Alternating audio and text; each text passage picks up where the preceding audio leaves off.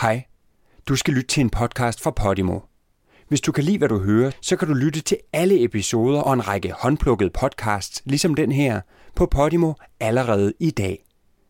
Download appen eller klik på linket i episodebeskrivelsen.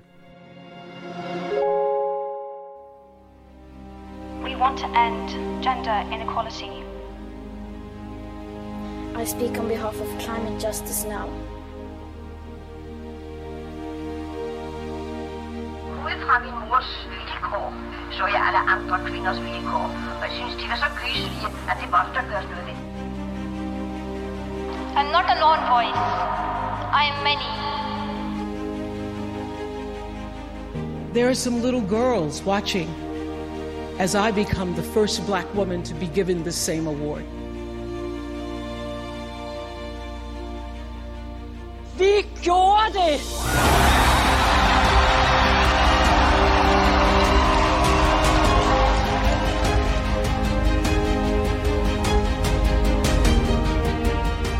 Du lytter til podcasten Kvinde kendt din historie. Mit navn er Gry Jeksen, og jeg er historiker.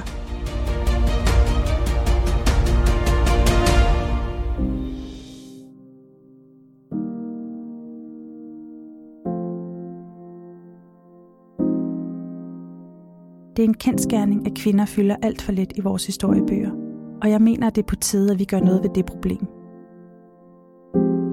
Det er ikke nok, at vi husker at nævne kvinder. De skal skrives ind som en helt naturlig del af vores fælles historie. Jeg begyndte med Instagram-profilen Kvinde kendt din historie, og på ingen tid fik jeg tusindvis af følgere og massevis af beskeder, som bekræftede mig i, at behovet virkelig er der. I denne podcast inviterer jeg derfor i hvert afsnit gæster i studiet til at fortælle om en særlig kvinde, og sammen giver vi hende den plads i historien, hun fortjener.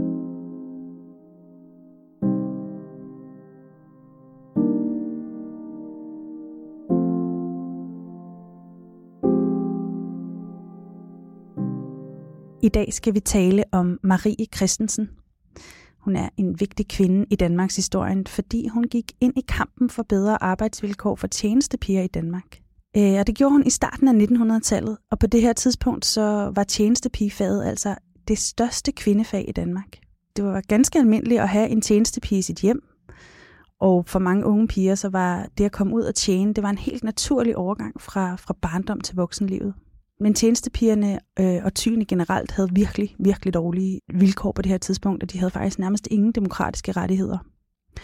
Og øh, Marie Christensen, hun satte sig faktisk for at ændre det her. Og det lykkedes for hende, og i løbet af hendes levetid, så fik hun skabt en fagforening for tjenestepiger. Hun åbnede også en fagskole og sørgede for, at faget blev anerkendt og respekteret. Det kom altså til at få en rigtig stor betydning for kvinders vilkår i Danmark generelt. Og alt det her og meget mere, det skal vi tale om i dag, hvor jeg heldigvis har en rigtig god gæst i studiet. Det er dig, Michelle Jensen. Velkommen til. Tak.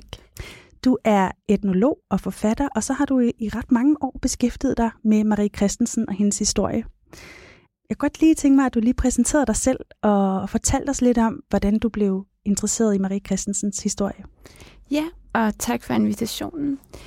Jamen, øh, jeg stødte faktisk på Marie Christensen, da jeg i sin tid arbejdede på Arbejdermuseet. Og jeg synes selvfølgelig, at hun var vildt beundringsværdig på rigtig mange måder. Og så var det en del af historien, som jeg aldrig har hørt før. Øh, jeg blev først rigtig interesseret i tjenestepigen som figur på en eller anden måde. Vi kender dem fra Matador, og det er på en eller anden måde altid den her antitese til det rige. Så de er generelt, kan man sige, et rigtig godt mellemsted at undersøge undertrykkelse i samfundet. Altså både undertrykkelse af klasse og køn. Så det er ligesom en figur, hvis man undersøger den, hvor man kan få øje på rigtig mange ting omkring samfundet. Normalt har man jo enten set meget på overklassens kvinder, hvis man snakker om kvindefrigørelse og 1915-valget, eller arbejderbevægelsens historie er ofte en historie om mænd, der går på gaden og demonstrerer. Så Marie Christensen, hun rummer altså den her ambivalens, af på den ene side med tjenestepigen som figur at være en del af borgerskabet, fordi de bor hjemme hos borgerskabet, og så være en del af arbejderklassen. Så man kan få øje på en masse ting ved at kigge på tjenestepigen som figur. Ja, det er jo vildt spændende, og så er det jo også enormt interessant det der med, at på det her tidspunkt, som vi to skal tale om, altså slutningen af 1800-tallet og starten af 1900-tallet, der er tjenestepigefaget et kæmpe fag i Danmark. Altså virkelig mange kvinder, der, er tjen- der arbejder som tjenestepiger. Og i dag er der stort set ikke nogen danske piger, der arbejder øh, som tjenestepiger i private hjem. Så det er jo også en spændende historie omkring kvinders rolle i, i Danmark, der har ændret sig i løbet af de her 100 år. Ikke? Ja, man kan sige, at, at, at erhvervet har ændret sig meget. Altså i dag er det jo blevet splittet op i en masse forskellige fagkategorier, som sosu og hjemme, hjemmehjælper og sygeplejerske, og så er der jo altså en, en global ting på spil her også, hvor at dem, der i dag minder mest, kunne man sige om tjenestepiger, det er jo faktisk au pair. Ja, og præcis. dem er der jo en masse diskussion om lige for tiden, hvilket man rigtig godt kan forstå. Ja, fordi at, øh, man, som du er inde på her, socioassistenter og andre øh, omsorgsfag er jo øh, respekterede faglige felter, som jo også er, vi skal tale om i dag, Marie Christensen har kæmpet for i forhold til tjenestepigefaget. Men au pair er jo så stadig en af de her ufaglærte jobs, hvor man kan diskutere øh, arbejdsvilkårene. Michelle, jeg synes, vi skal starte helt fra starten med Marie Christensens liv, så vi starter i hendes barndom. Marie Christensen hun bliver født i 1871, og øh, det er egentlig en ganske almindelig arbejderfamilie i, fra Lille Krejme ved Roskilde Fjord, tæt på Frederiksværk. Egentlig er det en meget almindelig barndom, men der sker alligevel nogle ting, som gør, at Marie Christensen i en ret tidlig alder må, må påtage sig nogle, et voksent ansvar faktisk i familien. Hvad, hvad er det for en familie? Hvad er det for en opvækst, hun har? Jamen, Marie Christensen, hun vokser jo op i den her meget typiske arbejderfamilie. Der er allerede to børn, da hun kommer til verden. Lille Kirsten på fem og Peter på tre. Og yderligere fire børn skal komme til efter hende. Da hun øh, bliver født, der bor familien hos bedstemoren i et hus nede ved vandet, fordi faren han er blevet fyret. Og så i 1872, Marie hun er et år gammel, øh, er der en stormflod, som man tager huset. Så de er nødt til at flytte igen. Og så da Marie, hun er 6 år, så sker der det tragiske, som er meget almindeligt på det her tidspunkt, at Maries storsøster på, på 10 år på det her tidspunkt, Kirsten, hun dør af meningitis. Så Marie, hun bliver ligesom den ældste pige i familien, så hun kommer til at få en rolle af at tage sig meget af sin søskende. Og det hænger også sammen med, at øh, Maries mor er en ret nervøs person efter at Kirsten hun dør, der har hun det tit som om, at hun hører ting på loftet, og at der er mus i huset, og altså, man kan ligesom forstå, når man læser Maries erindringer, at hun har det ikke særlig godt, den her mor. Man kan jo også sige, at hun føder omkring 6-8 børn. Det er lidt svært at få helt styr på på 10 år. Så dels har hun født mange børn, og så har hun også mistet børn. Øh, Maries far, han får arbejde på det her krudtværft, og det er natarbejde. Så dels har hun en, en ret nervøs mor om dagen, og så har hun en far, som sover i løbet af det meste af dagen. Så er der alle de her børn, og nogle af dem skal hjælpe til. Men Marie, hun starter så i skole, da hun er syv år. Og hun er faktisk rigtig dygtig i skolen og bliver opfordret af sin lærerinde til at læse videre. Men hun ved, at forældrene ikke har råd, og derfor så vil hun ikke gøre dem forlegne. Fordi det, der ligesom er for hende, det er, at det er meget almindeligt, at man skal ud og tjene lige efter konfirmationen. Ja, altså man skal ikke øh, være barn for længe. Der er brug for en, at man tjener til familien mm. som meget ung.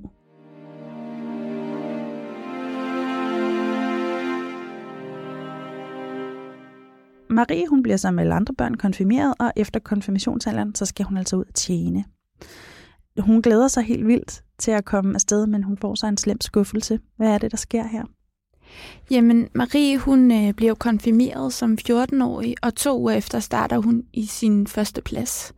Det er en plads, hvor hun stadig bor hjemme, så hendes rigtige første egentlige plads, det er, når hun er 16, hvor hun øh, bliver ene pige hos en læge.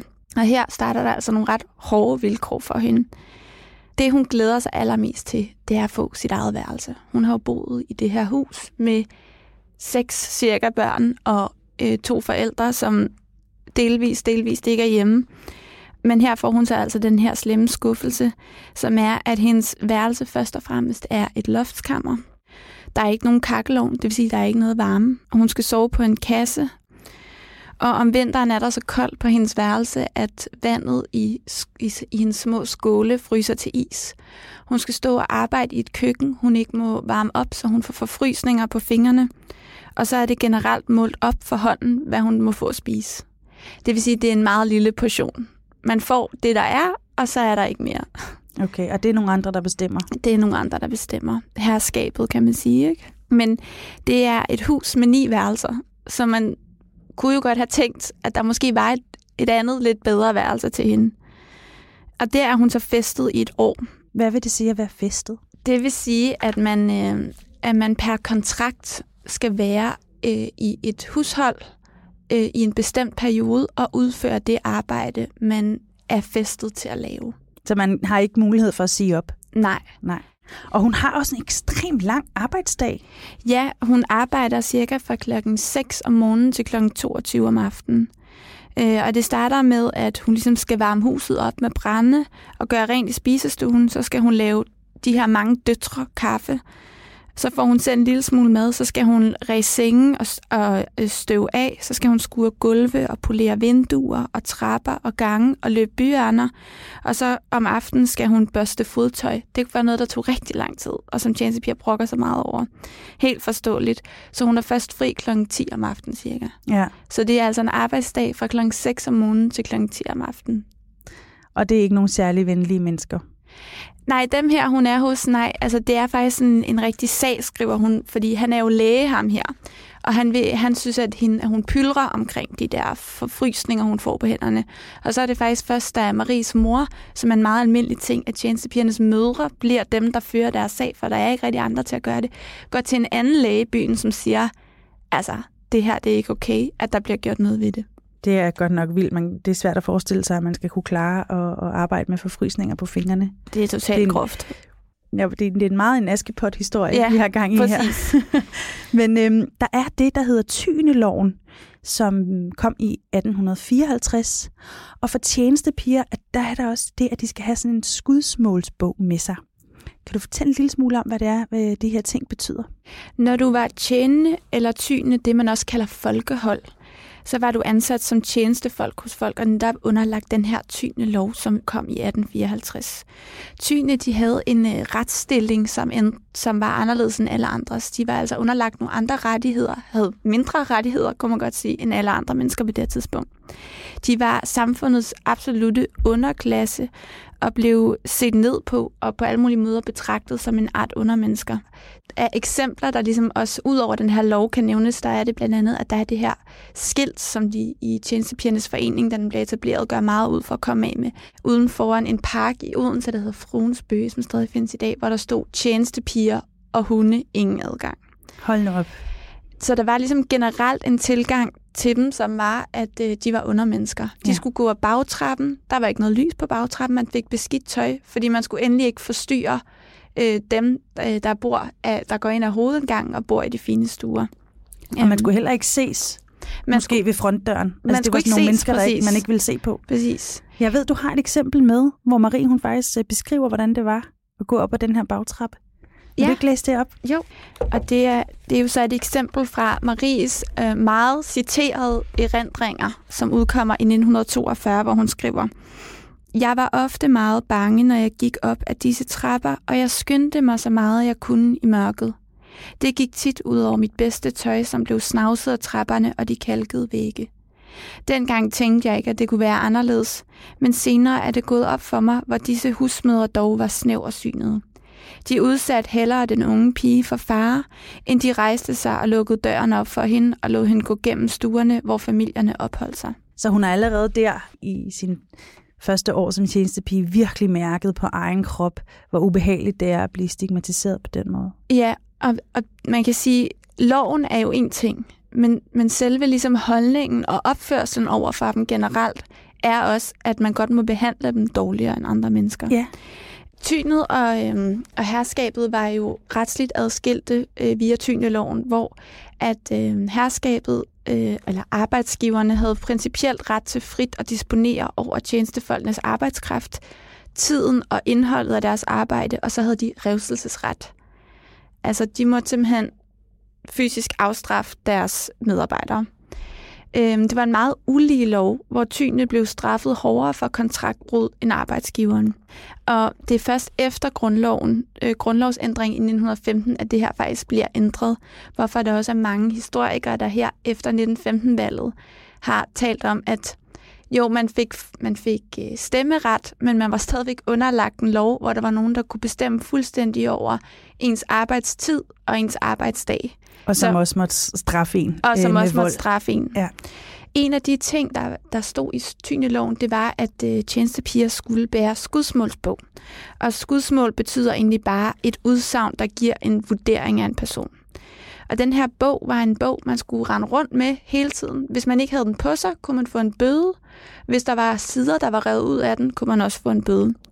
Øhm, og den her bog, den fungerer på en måde som en blanding mellem en slags pas, et CV og en kontrolmekanisme. Den fortalte om din udrejse og indrejse af sorgen, og den var til for, at arbejdsgiveren kunne skrive i den og give anbefalinger. Var du en flink og flittig pige, eller var du tvær og besværlig? Og den, kunne man, den skulle man så vise til sin nye arbejdsgiver, og så var det jo ret vigtigt, at der stod noget godt i den, ellers så var sandsynligheden for at få et nyt job ikke så stor. Men i 1867, så bliver det faktisk allerede forbudt at skrive de her anbefalinger i bogen. Fordi Okay. man simpelthen mener, det er for, det er for tavligt. Men så begynder der i stedet mere bare at florere almindelige anbefalinger, som vi kender i dag. Så princippet er stadig i hævd, men man må ikke skrive det per lov mere.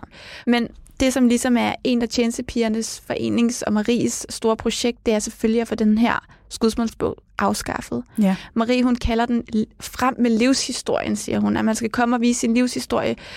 Hvorfor har du været i den plads så længe og så kort, og hvem er du forlovet med, og hvorfor boede du der? Og, altså, det, det bliver sådan en mekanisme, hvor arbejdsgiveren kan udspørge dig om alt muligt. Ja, og der står heller ikke noget om pigens erfaringer i skudsmålsbogen. Nej, præcis. Det er kun den Det- ene vej. Det er kun ja. arbejdsgiveren. Så hun har ikke nogen ret til at skrive i bogen, at hun har altså fået forfrysninger Præcis. på fingrene hos en læge. Okay, så det er altså nogle rimelig barske vilkår, Marie Christensen hun kommer ud i her, da hun er lige godt 14-15 år. Hun, hun er i det her fag i nogle år, og så øh, beslutter hun sig for ligesom at tage en lille pause, og hun, hun har gjort sig så mange grimme erfaringer, at hun, at hun i- som 23-årig skriver i sin dagbog, at gid jeg en dag kan løsne Danmarks slaveinders linker. Det er simpelthen, det bliver et mål for hende, at nu skal hun ændre de her vilkår, koste hvad det vil. Og det er jo en sætning, som Marie Christensen er blevet meget kendt på, især på de seneste år. Og jeg ved, at øh, du har en kommentar til, til lige præcis det. Ja, altså, det er jo et virkelig fantastisk og slagkraftigt citat. Og det er jo rigtigt, kan man sige, at det var det, hun sagde. Men man kan måske godt stille lidt spørgsmålstegn ved, hvor historisk rigtigt det er at blive ved med at citere det som en slags sandhed. Fordi på det her tidspunkt, så er der jo faktisk mennesker meget kort tid forinden, der er reelt slavegjorte.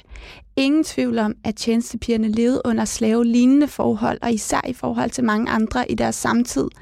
Men når man kigger på undertrykte grupper, så bliver de tit synliggjort og usynliggjort på bekostning af hinanden.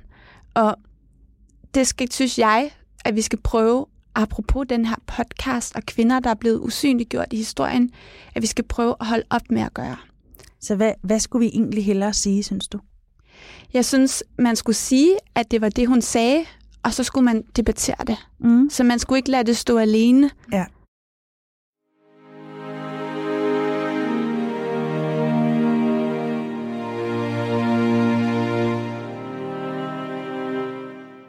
Her i slutningen af 1890'erne, der er øh, Marie i plads igen, efter nogle års pause fra det. Og øh, hun øh, oplever, at forholdene har bestemt ikke ændret sig. Øh, hun, hun skriver her, ja, holdes der en hund i huset, bliver den behandlet 10 gange bedre end pigen. Hun må for eksempel stå i et koldt køkken og spise sin mad, mens hunden ofte er i spisestuen og får sin mad fra bordet. Mange gange sover pigen på et koldt og yderst tageligt loftskammer, mens hunden sover i en flot kur med varme tæpper i et af de elegante værelser. Man skulle ikke tro, at sådan noget kunne finde sted i vores tid. Og nu beslutter hun sig altså for alvor at gå ind i kampen. Der er også øh, et andet problem, som Marie Christensen hun bliver opmærksom på. En, en dag så, så læser hun en, en artikel i, i en avis fra København, og i den artikel der står der, at det højeste antal prostituerede i København er tjenestepiger. Altså, på det her tidspunkt er der jo en kønsopfattelse, hvor kvinder helst skal være dydige og pæne og moderlige. Så man kan sige, at det værste, du kan være, det er at være sexarbejder.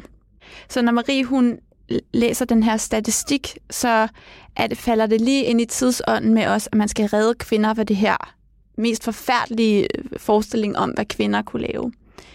Og på det her tidspunkt, i, især mellem 1874 og 1906, der er nogle særlige regler faktisk, hvor prostitution for første og eneste gang i Danmarks historien er sådan semi-reguleret.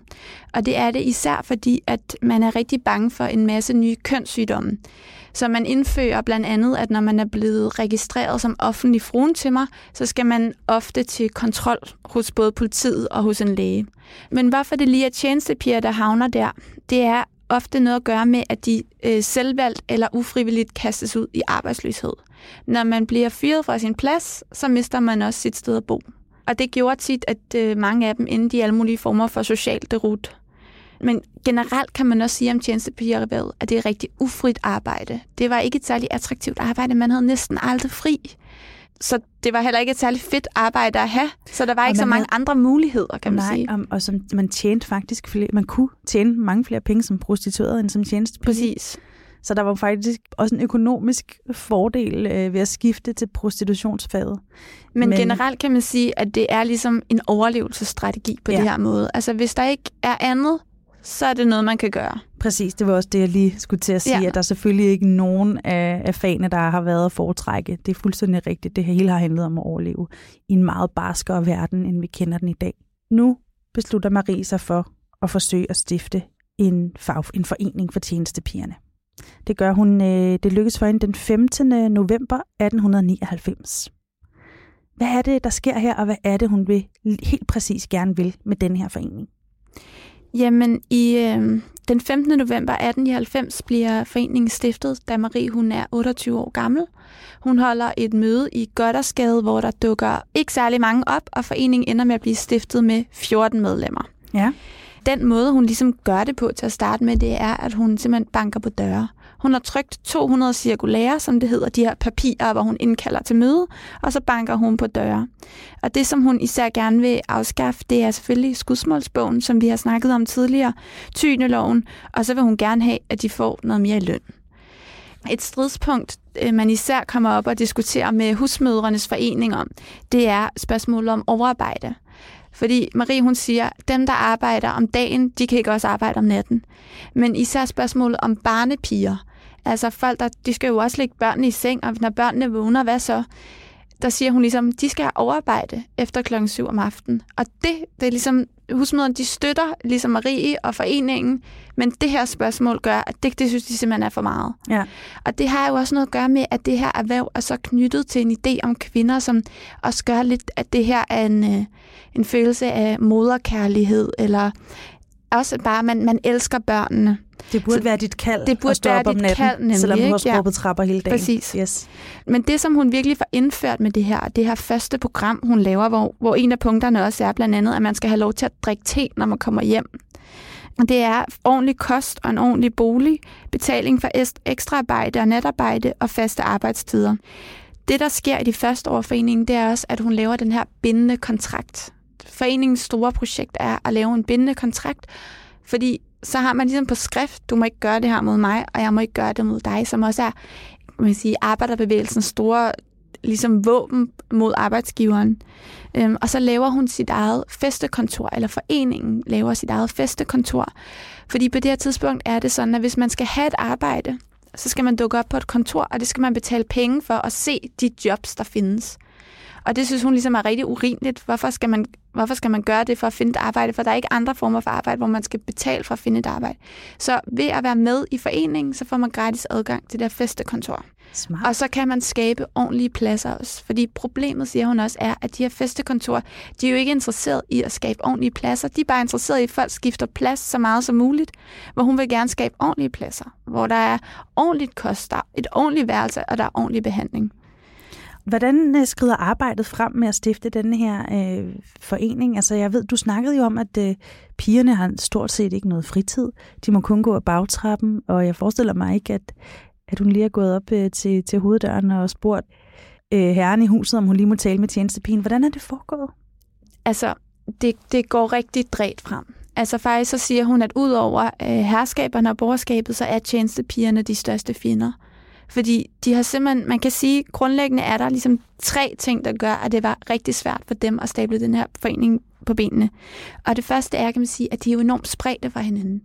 Alle andre former for kollektiv kamp, vi kender, der mødes man jo på en fabrik. Man er samlet noget løbet af tid af dagen, hvor i det her tilfælde, de bor hos, øh, hos dem, de arbejder hos, så de er enormt udsatte og enormt sårbare. Så de har svært ved at finde hinanden, kan man sige. Ja, de har slet ikke noget sammenhold Præcis. på forhånd. Nej. Så har de meget, meget sjældent fri. De har fri hver onsdag aften efter klokken 7, og så kæmper de også for at få fri hver anden søndag efter klokken 3. Ja. Øhm, så hvad vil du helst den aften, vil du er fri, når du er 17? Vil du ud og danse, eller vil du til møde? Jeg kan godt fortælle, hvad jeg gerne ville, da jeg var 17. Ja, det er rigtigt. Og så er det ikke et erhverv, som folk ofte bliver i. Det er tit sådan et midlertidigt erhverv for, at man jo, som den rigtige kvindemodel dengang var, man skulle blive gift. Mm. Så de mennesker, som, som bliver i foreningen, det er ofte de her, som ikke bliver gift. En, en anden ting, som de også gør for at få fat på folk, det er selvfølgelig, at de skaber deres eget fagblad. På det her tidspunkt har vi jo ikke Facebook eller noget, så man kan ikke komme i kontakt med folk. Og de store dagblade, de er på borgerskabets side. Så da, da der er en husmøderforening for eksempel, som, øh, som forsøger at modarbejde dem i starten, så prøver Marie at trykke nogle artikler for at sige, hey, de, de spreder altså løgne om os, men det gider man ikke trykke. Så en anden måde, man også gør opmærksom på sig selv og prøve at finde hinanden, det er ved at skabe et organ, hvor man kan tale med hinanden. Og det kan man så i deres eget fagblad? I deres eget blad, som selvfølgelig kommer til at hedde Tjenestepigernes Blad. Ja.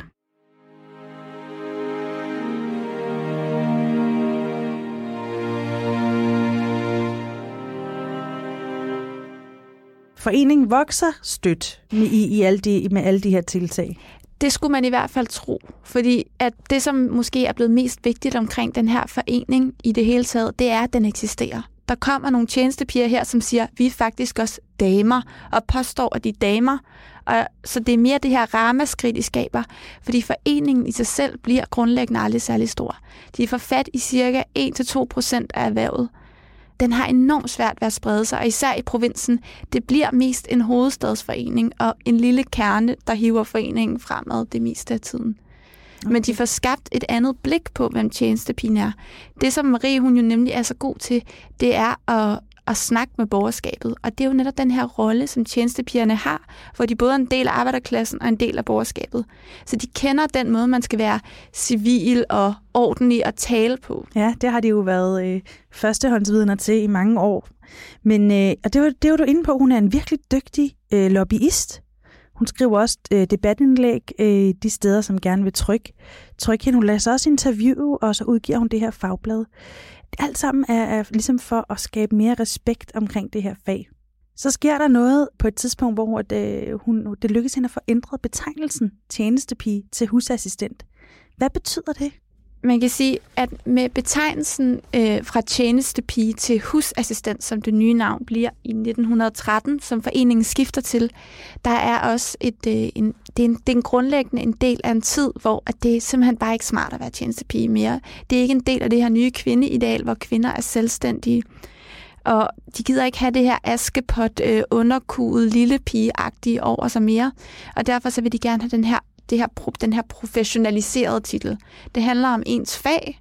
Ligesom når man er tømrer, så er man tømrer, og når man er husassistent, er man husassistent. Og man kan sige, at den her professionalisering, eller gå fra ufaglært til faglært, det er grundlæggende Marie Christensen og Tjenestepigernes Forening. Det er aldrig en samfundsomvæltende forening, som vil lave hele systemet om. Det handler om at få bedre vilkår inden for det. Det er et reformistisk projekt, og derfor så er en af foreningens første projekter der også at lave en fagskole. Og det lykkedes dem i 1906, hvor at fagskolen åbner ind i København. Og den, den kører helt ind til Maries død, og hun bliver sådan set også mange år i formand for den, eller for kvinde hedder det selvfølgelig. Fordi at en del af grunden til, hvorfor man kunne undgå at betale dem en ordentlig løn, det var selvfølgelig, at de havde jo ikke nogen uddannelse. Så det var både en måde at dygtiggøre sig og lære hinanden at kende og vide, hvad man talte om, men det var også en måde at kræve en bedre løn. Derudover så vil hun også gerne skabe et alderdomshjem, fordi at, at øh, mange tjenestepiger, som bliver i været netop som hende selv, de ender uden øh, barn eller mand eller familie, og derfor så har de ikke rigtig noget sted at, at blive gamle. Og hun ender selv med at, at flytte ind der, og det åbner i 1936. Så man kan også sige, at hele Marie Christensens projekt, meget af det, handler også om at forbedre hendes eget liv. Ja. Altså, hun laver et alderdomshjem, og det har hun også selv brug for. Hun er jo en klog kone. Jeg synes, det er, det er meget kvikt, det med fagskolen. Mm-hmm. Uh, hun ligesom ser, hvordan kan vi forbedre vilkårene, hvordan kan vi sikre bedre løn.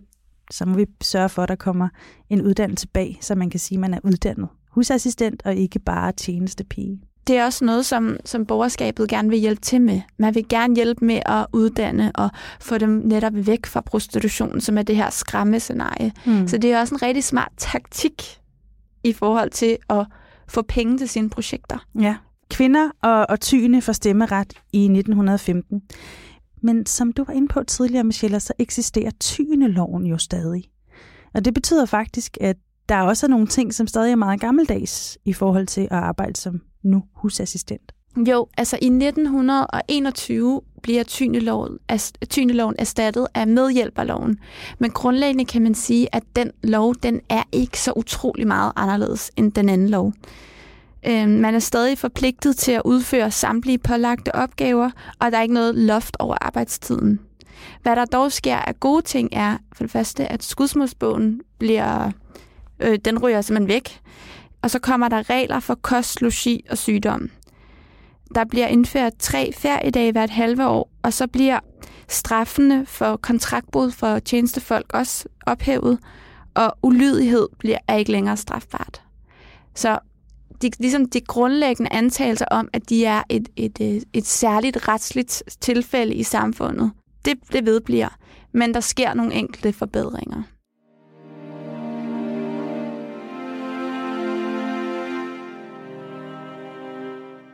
I løbet af, af, af 1900-tallet, af starten af 1900-tallet, så, øh, så får øh, Marie Christensen også nogle andre muligheder. Hun øh, bliver øh, politisk øh, engageret. Øh, hun bliver blandt andet her i 1917 valgt ind i Københavns borgerrepræsentation. Og i 1921 så bliver hun som den første arbejderkvinde valgt ind i en kommission for regeringen. Hvad er det for et, et nyt liv og et nyt politisk arbejde, hun, hun skal til at lave nu? Jamen, her omkring 1917-1921, hvor Maria er kommet godt op i årene, der er hun blevet en, øh, en mediepersona, kan man sige. Hun er ligesom blevet rimelig kendt, og hun er, hun, man ved, hvem hun er. Og derfor så, øh, så opstår der, som du siger, de her nye muligheder for hende. For selvom hun næsten uafbrudt er både formand for, for foreningen og for den samvirkende forening og redaktør for deres fagblad, formand for fagskolen, altså for, formand for næsten alle udvalg internt i, i Tjenestepigernes Forening, så kommer hun også med i, i borgerrepræsentationen. Og man kan sige, at en af de vigtigste sager i forhold til tjenestepiger, hun får gennemført i borgerrepræsentationen, det er blandt andet, at hun får lukket de her festekontorer, som vi snakker om tidligere. Så nu skal tyne ikke som de eneste længere betale for arbejde. Men grundlæggende bliver den her tid i borgerrepræsentationen for Marie Christensen ret skuffende. Hun oplever ligesom, hvordan politik kan være træet og langsomt, og at der ikke rigtig er nogen, der hører efter, hvad hun siger. Hun kommer, hun kommer med det hele med den her indignation, og hun føler, at alting bliver forhalet. Især hun er meget optaget for eksempel boligpolitik og boligområder i Københavns Kommune, hvor at der bor en masse i de her øh, adelgadekvarterer, for eksempel i Prinsessegadekvarteret, hvor at man bor enormt tæt og dårligt. Det er meget sjovt, fordi i dag er det jo en af de fineste steder, Præcis. man kan bo i København. Men dengang, der var det altså ejendommen med måske første, anden eller tredje baghus ude i gården. Og når jeg siger baghus, så mener jeg simpelthen nærmest skuer folk boede Præcis. i. Det var virkelig øh, befolkningstæt inde i, i midten af København, og det var ikke særlig rart at bo derinde. Og hun, hun går altså ind i denne her kamp, men oplever ikke rigtigt, at øh, hun bliver hørt. Nej, i det hele taget, så altså hun, hun bliver heller ikke genopstillet. Jeg tror simpelthen, hun har været vant til at køre den der forening, hvor at det, hun sagde, blev til lov mere eller mindre, og hun var den, der var den, der kunne noget. Og så her kommer hun ind, og så, så ja. er der ligesom ikke så meget svung i at lytte til hende på en eller anden måde. Nej, jeg ved, at du har et eksempel med fra øh, en, en, sådan en, en anekdote, hun, hun fortæller i sine erindringer fra sådan en middag, hun er til i forbindelse med sin plads i borgerrepræsentationen. Den her note, den siger noget om, øh, hvad for en dobbeltposition hun på en eller anden måde havner i på det her tidspunkt af på den ene side at være tjenestepige, og så på den anden side at være blevet den her, øh, have opnået den her sociale opstigning. Og det lyder sådan her. Ved en inspektion på Sankt Hans Hospital havde jeg en mærkelig oplevelse. Ved middagen havde jeg fået en læge til bordherre. Han spurgte mig, hvem er de egentlig? Jeg svarede, jeg er egentlig tjenestepige. På det svar reagerede han højst mærkeligt, i det han rejste sig og sagde henvendt mod det bord, borgmester Jensen sad ved. Jeg har glædet mig til denne festlighed, og så har jeg fået en tjenestepige til bords. Er det ikke en fejltagelse? Forbavselsen var stor. Borgmester Jensens borddame sagde, er det ikke den kendte frøken Marie Christensen? Min bror her sat sig slukøret ned og sagde, det kunne de da godt have sagt mig. Ja, så øh, han kunne ikke selv kende hende. Øh, han kunne ikke selv se, at hun var Marie Christensen, som havde altså ret, nogle ret store bedrifter bag sig på det her tidspunkt, men han hæfter sig kun ved, at hun siger tjenestepige, og så er han skuffet.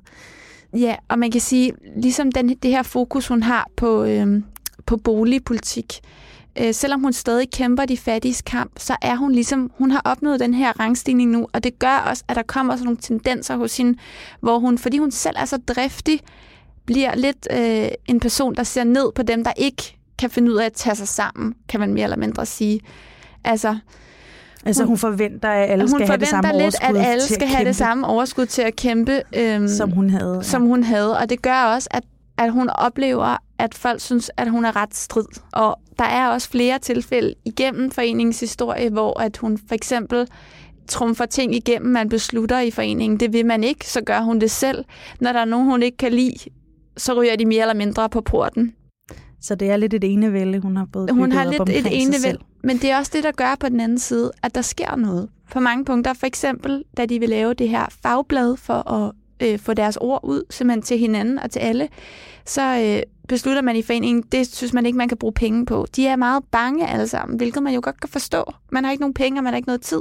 Og så siger hun, det vil jeg, så bruger hun sin, begynder hun at lave et, en aktiefortegnelse, så folk kan tage en aktie i det her blad.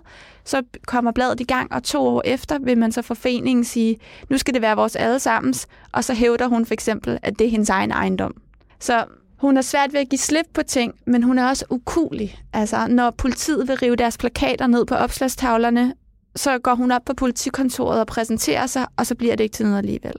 Altså, hun går hele tiden den ekstra mile, og det, som er specielt ved hende, det er jo, at hun lige pludselig påstår, at tjenestepiger også er fine damer, man skal tage alvorligt. Og lige pludselig så afslører det også, at, at borgerskabet på en måde ikke længere kan stå og lade som om, at de er enormt demokratiske. Fordi så kræver det jo også, at de skal tage sådan en som hende alvorligt. Ja. Så på en måde afslører hun også lidt, at, at borgerskabet er totalt dobbeltmoralske.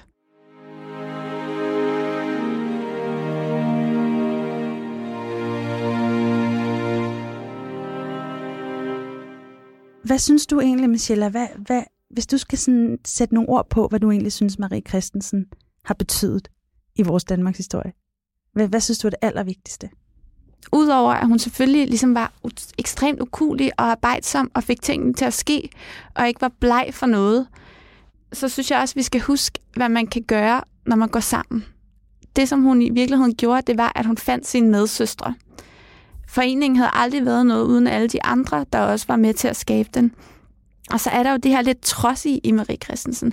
Hun tager virkelig ikke et nej for et nej, og hun er ikke bleg for at tage, øh, sætte håret op og gøre sig pæn, og så gå hen et sted og sige, nu skal du altså tage mig alvorligt. Ved at, at hævde, at hun også var en dame eller et menneske som sådan, så udstillede hun også, hvor åndssvagt systemet var på en eller anden måde. Ja. Og så kan vi jo grundlæggende også lære, hvad kvinder var op imod og vi kan se noget på en eller anden måde halvsynligt, at kvinder blev betragtet som undermennesker, og at der er det her samspil mellem klasse og køn, som undertrykker dem, som på en eller anden måde kan man lære noget om, når man kigger på hende. Mm. Det er virkelig vigtige ting, man kan lære igennem Marie Christensens historie. I dag er den fagforening, hun startede jo, den har udviklet sig til at blive forbundet af offentlige ansatte, altså det, som vi i dag kender FOA. Så hun, øh, hun lever videre i foreningslivet, Michelle, tusind tak, fordi du kom. Det var rigtig dejligt, at du ville komme her og lave et fedt portræt af Marie Christensen.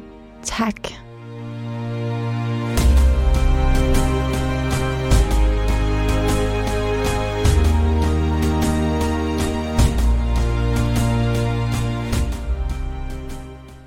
Hej, du har lyttet til en podcast fra Podimo. Hvis du kan lide, hvad du hørte, så kan du lytte til alle episoder og en række håndplukkede podcasts, ligesom den her, på Podimo allerede i dag. Download appen eller klik på linket i episodebeskrivelsen.